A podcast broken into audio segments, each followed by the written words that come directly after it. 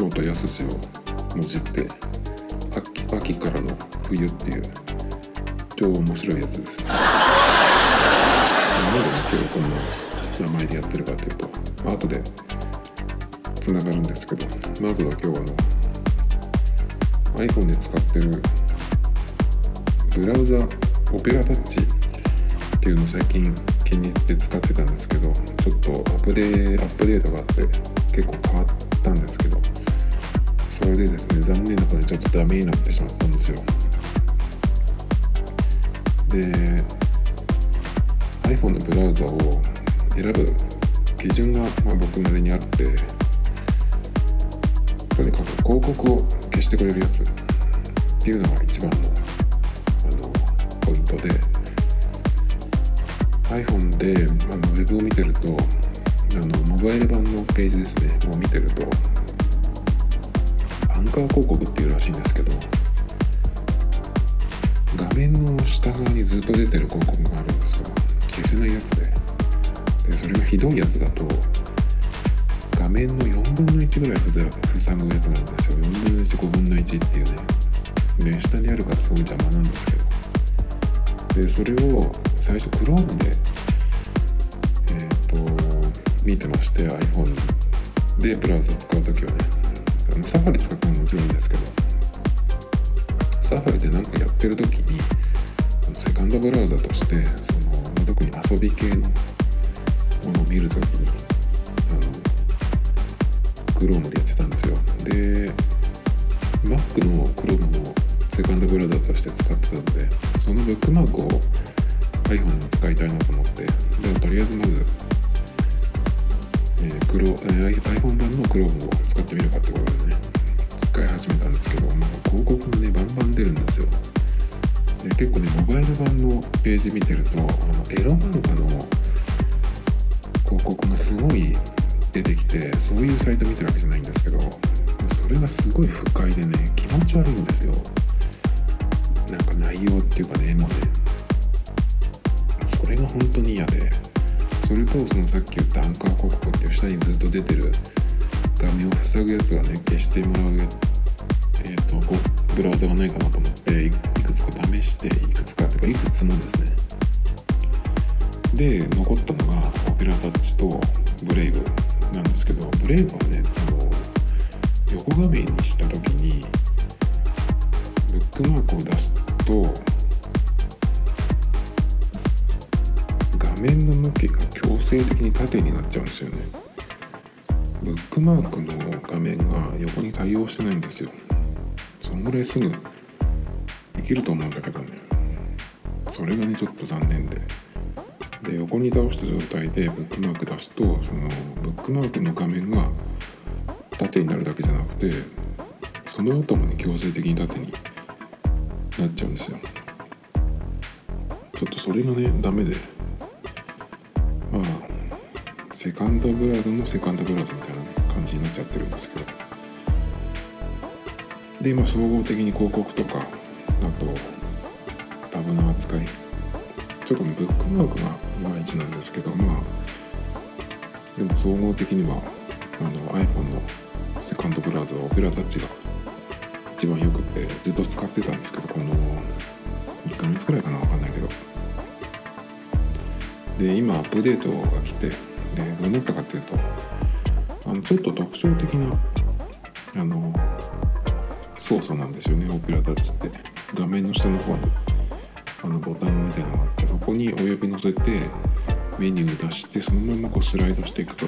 あのタブ切り替えたりタブを追加したり閉じたりとかでもね結構簡単にできるんですよ。戻るのもそれでいけるし。で結構慣れると使いやすいんですけど。でそれが、えーと、今回のバージョンではその方式だけじゃなくて、まあ、普通のねスタイルも選べるようになったんですけど。その普通のやつっていうのがねまあさっき言ったブレイブに近いんですけど、まあ、Chrome なんかもあの普通に下にえっ、ー、と、まあ、切り替えるボタンがあってっていう感じなんだけど。これがね超使いづらいんですよね。ブを消すのもタブ一覧を出してそこから消さなきゃいけないしブレイブなんかはタブのボタンを長押しすると全部消すとか今のタブ開いてるタブを消すとかってねメニューが出てくるのであのまあまあ使いやすいんですけどね。このオペラタッチのその普通バージョンでは本当に使いづらいです。なので普通にそのオペラタッチの、ま、特徴的なやつに慣れた方が全然いいと思います。で今バグでブックマークが反応しないんですよ。最近よく開いてるページみたいなのが、ね、上に出てくるんですけどそっちは反応するんだけど自分でそのお気に入りに登録した方は反応しないです。ただでさえねそのブックマークフォルダがないんですけどその開けない状態だとね本当にちょっと困っちゃってまあ使えない状態なんですけどこれはねすぐ治ると信じてるんですが。でね1個ダメになったやつ。そう。まあそれは一応普通のなんていうのその普通のやつが選べるっていうのは別に僕はどっちでもいいので、まあ、関係ないんですけどあとそのブックマークが反応しないっていうのはまあバグだと思うのでいいんですけど。ダメになったっていうのはリンクを長押しで今まではそのリンクを長押しするとメニューが出てきて新しいタブで開くっていうふうにやると自動的にバックグラウンドで開いてくるんですよタブを。それがあの僕は良かったんですけど今度それをえっ、ー、とリンクをタブで開くっていうのとバックグラウンドで開くっていうのと選べるようになったんですよ。まあその方が多分いろんな人には便利なんだと思うんですけど僕はちょっといらない機能。でそれとその時のその長押しした時にプレビューが出るようになったんですよ。ページのねその飛んだ先にどういう風になってるかっても確認ができるやつってやつですね。ちょっと読み込んで。それはいらなかったなと思って。サファリもその方式なんですけどそれがねちょっと僕は気に入らなくて。メニューだけ出してくれればねいいのでその分ちょっと遅くなるんですよ、まあ、タブが開いてタブじゃないプレビューが開くのにちょっとまあ遅いっていうのとあとまあタブをバックグラウンドで開くっていうのも選ばなきゃいけないと思うのでちょっとストレスですね。まあなのでとりあえずまあブックマーク反応しないの直ってくれればまだいいんですけど結構今ちょっとうんなんかアップデートという名のねその余分なことをしたパターンっていう感じでちょっと、えー、困ってます。かといってね今それを超えるあの自分の用途に合うブラウザっていうのがないので Firefox とかね結構 Firefox なんて2パターンあってそのプライバシー特化みたいなのがプライバシー、えっと、広告ブロック特化みたいなのが出てるんですけど全然広告出ちゃってるしねポップアップはあのブロックしてるみたいなんですけどポップアップじゃないんですよ正直今。あのモバイルのブラウザで広告をブロックするのに必要なのってねもちろんポップアップもそうだけどそれよりもアンカーとその埋め込み式の、えー、Google AdSense みたいなやつ。あとそのエロ漫画系ですね。それをブロックしてくれるやつじゃないと広告アドブロックとは呼べないです正直。日本だけなのかなそういう変な広告が出るのは。海外のやつは出ないのかな。まあそんな感じで、えー、オペラタッチとのモバイルブラウザーちょっとなんかいいのがあれば探してみたいんですけどなかなかでもブラウザ自体もないのでちょっと困ってるんですけどまあそれはその辺にしておいて今日の本題なんですけど最初にね僕冬本お寿司ですっていうちょ面白いやつを入れたんですけど。えっとなんでかっていうとまあその秋元康にかけて冬本お寿司なんですがなんでかっていうとそのユニゾンエアってねゲームをゲームやらないと言いながらちょっとまたやり始めてしまって音ゲーなんですけど秋元さんがそのプロデュースしてるえっ、とアイドルのやつで欅坂と日向坂の曲が入ってるんですよ。でそのメンバーをねえっ、とまあカードみたいな感じでガチャを引いてでその5人組のチームを作ってやっていくんですよね。でまあその育成要素もあったりするので、まあ、何回もやりながら、まあ、育てていくっていう感じで最初はね曲も全部解放されてなくてクリアしていくとあの曲が解放されて増えていくっていう感じなんですけど今ちょうどもう一昨日ぐらいに全ての曲をとりあえず出せてでもあのレベル的には、ね、一番下のノーマルっていうレベルでやってるんですけど、まあ、それ以上はないかなと思ってたんですが。なんですけどちょっとねあの物足りなくなってきたので1個上のプロっていうモードにも手を出してみました。でも結構ねいけるかなっていう感じで、まあ、パーフェクトはノーマルでも、あのー結構ミスるのでどどっかでねその空振りしてたりとかして。なのでできないですけどまあクリアはできるっぽいのでちょっとねあのプロでもうちょっとやってみようかなと思って。曲がね全部できてとりあえず全部クリアしてからはねちょっとそのモチベーションがなくなってきたんですけど。あとはそのガチャを回すためのポイントとかねアイテムを育てるためのアイテムを稼ぐために繰り返しひたすら曲をやっていくっていうだけなんですけどもそれはもういいかなと思っちゃって。なんでまあ今レベル1個上げたのでねそれがまあまあちょっとクリアできるようになったらね、そこで一段落で終わりかなっていう感じなんですけど、まあ、曲追加されたらまだわかんないですけどまた日向坂になってからの曲なんか入ってないのでまあ多分そのうち出てくると思うんですけど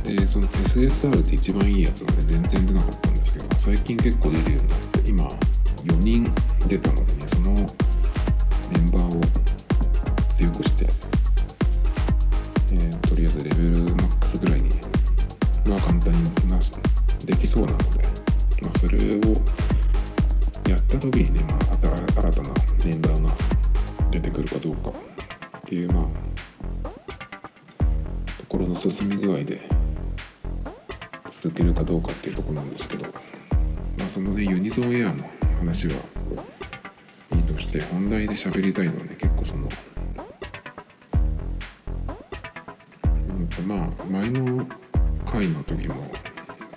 言ったんですけどいつだったかねその乃木坂をたまたまねダウンタウンの浜ちゃんの格付けの番組で見て面白いなと思って。で YouTube をね漁ったところからね結構あの分かるようになってしまってもう大体大体今全員覚えちゃったっていうくらいなんですけど結構見てるとねその乃木坂のメンバーってすごいみんな綺麗な子が多いんですよ。AKB ってあの正直なんかそのキャッチコピー的にクラスでなんか3番目4番目ぐらいの子を集めたみたいなの言ってたんだけどそれはなんか後付けじゃないとかって僕は思ってるんだけど集まらなかっただけでっていう。けどなんかそれのカウンターかなんかわかんないけど、まあ、最初にその乃木坂始めた時っていうのはあの AKB の公式ライバルっていうので始めたんですよ。だからすごく、えー、と今綺麗なばっかりでだけどなんか結構1期生の最初のやつ見ると全然そんな感じなくてすごいみんな顔が変わってるんだよね。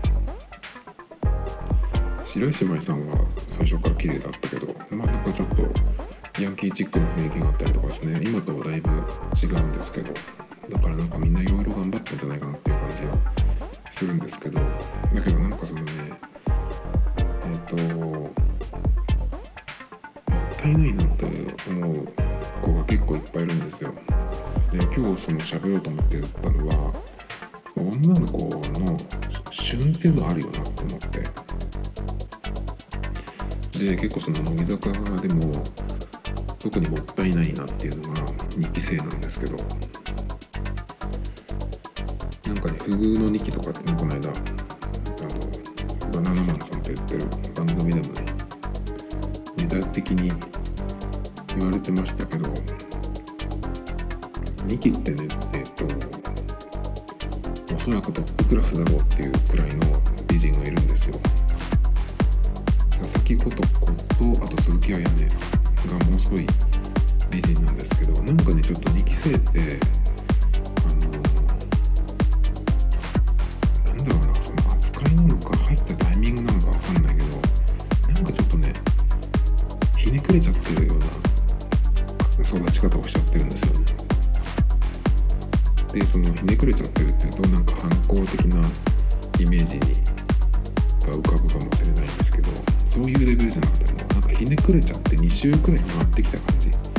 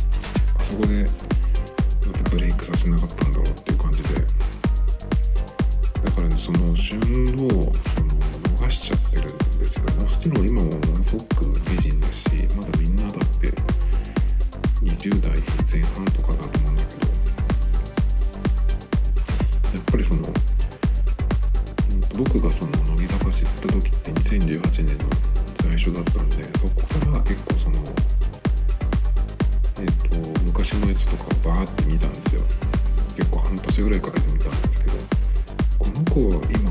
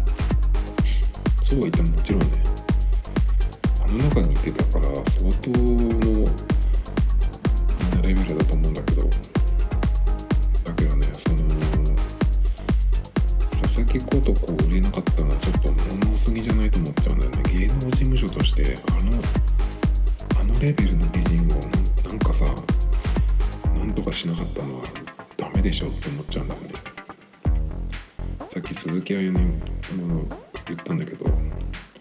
っぱねその元々の性格が控えめな子が結構多いと思うんだよね。なんだけどやっぱその芸能界にいればかなり変えられると思うんですよね。変わっちゃう。良くも悪くもあるのと思うんだけど。だからその性格がその暗めな方に行っちゃうとそれっちに引っ張られていっちゃう気がするんですね。そのイメージ的に。その雰囲気とか。それがもったいなかったなっていう感じ。寺田蘭ゼとかもねここっていう時期が絶対あったはずなんですよ。あの知らない人には何のこっちゃの話ですけどここまで全部ねあの知ってる人だったらねあの分かると思うんだけど。あの日村さんにお弁当をあの作ってくれてねその日村さんが彼氏役でっていうなんかそういう回があったんですけどあの辺とかね絶対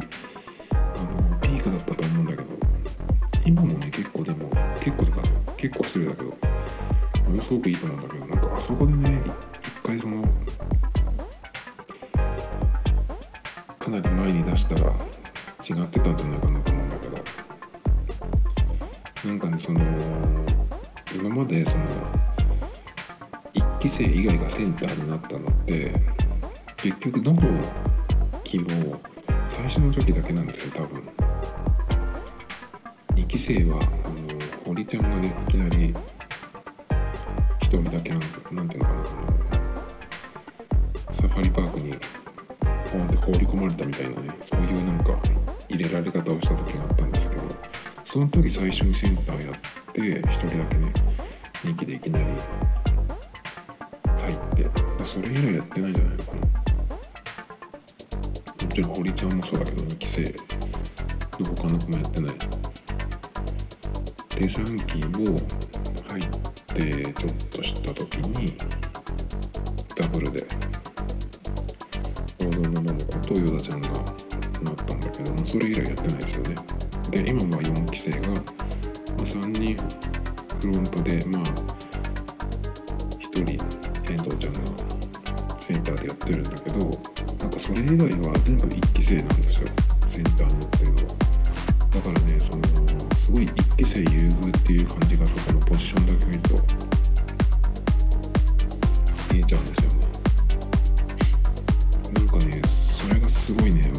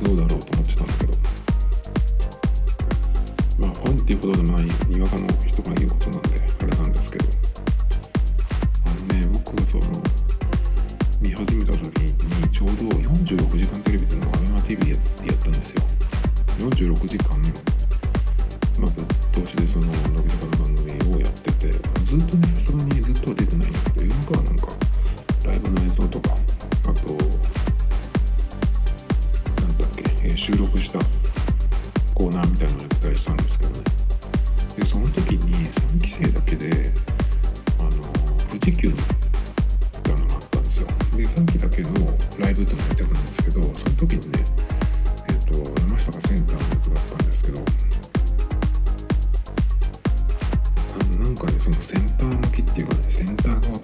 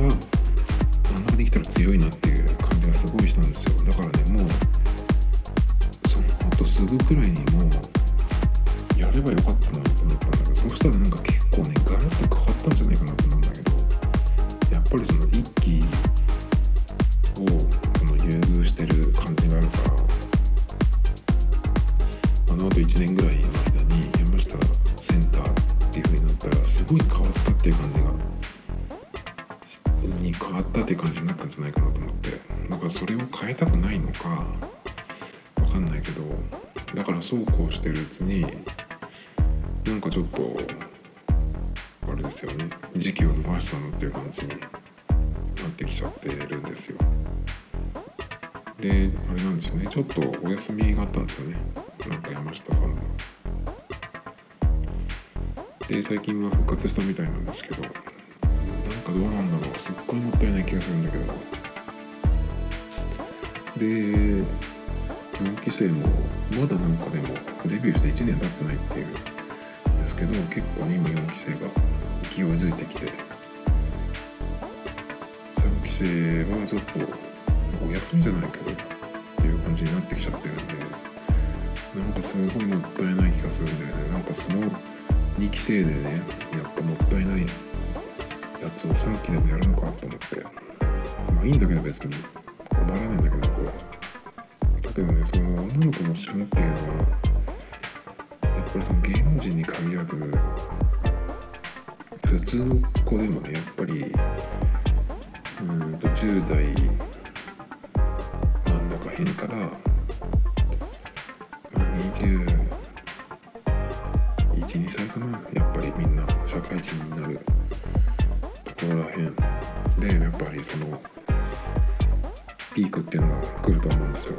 ピークでどういうふうに、うん、過ごしてるかっていうのでその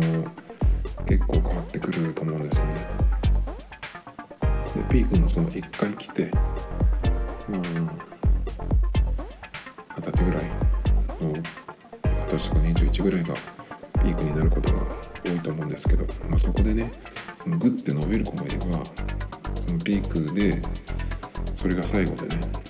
なんかおばちゃんになっていっちゃうだけっていう子もいるし。でそこを超えてまた25歳くらいでねまたそのよくこうなんとかの曲がり方とかって言ったりするんだけどその曲がり角に行かずにね一気にグッて伸びる人もいるんですよ。だから何回か来るピーク。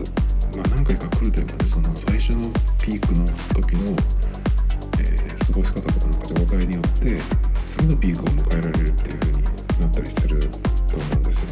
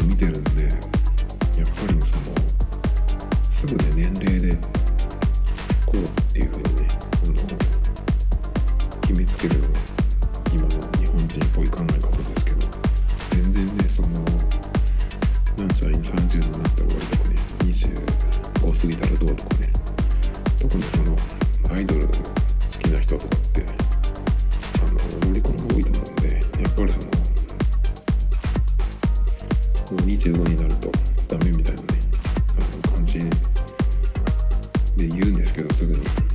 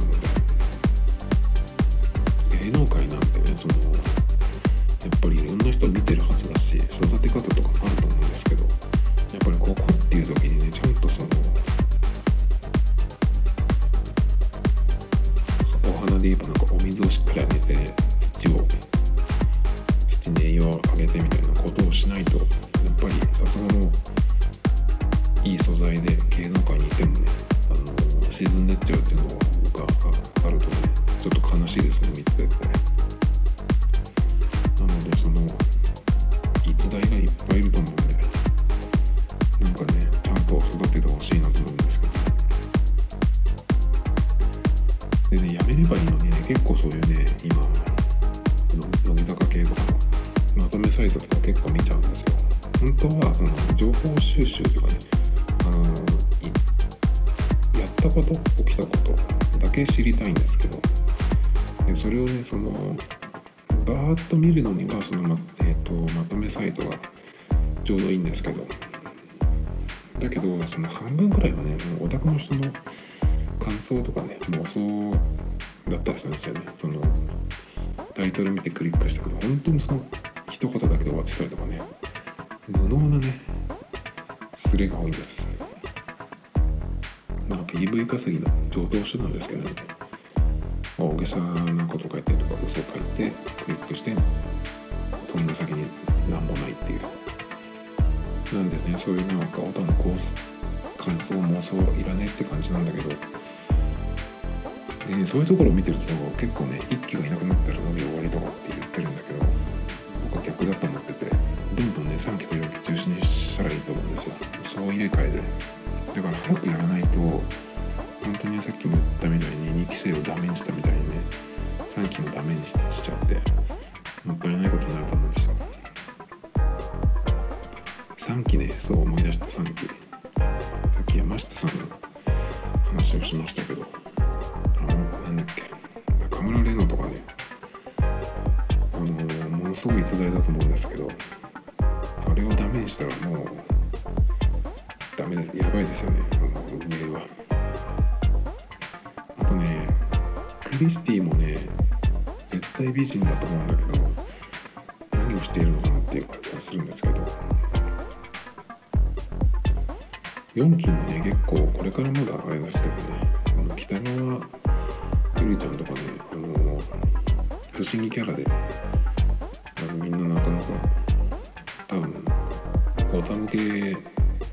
はしないと思うんですけど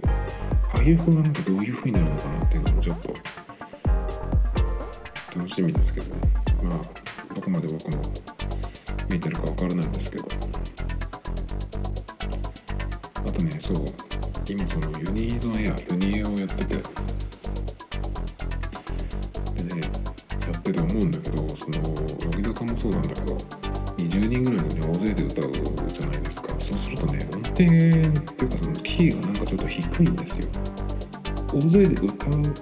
てるからそういう風に聞こえるのかどうかわかんないけど。なんかねそのソロの、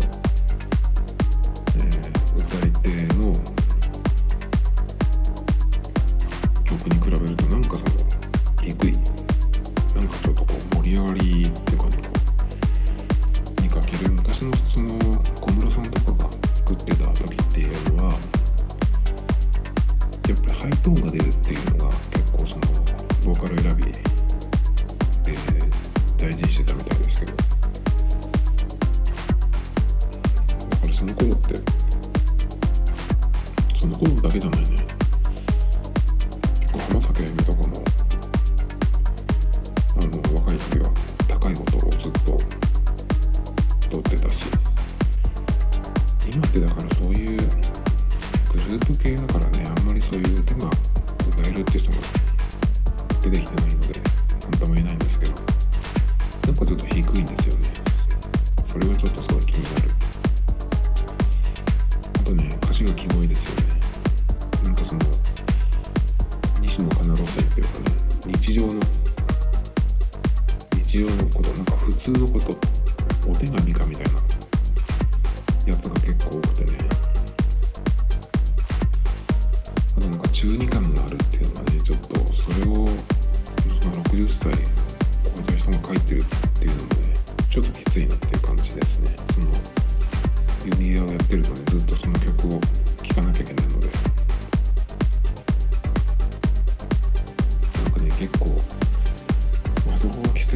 でいつまでやるかわかんないですけど。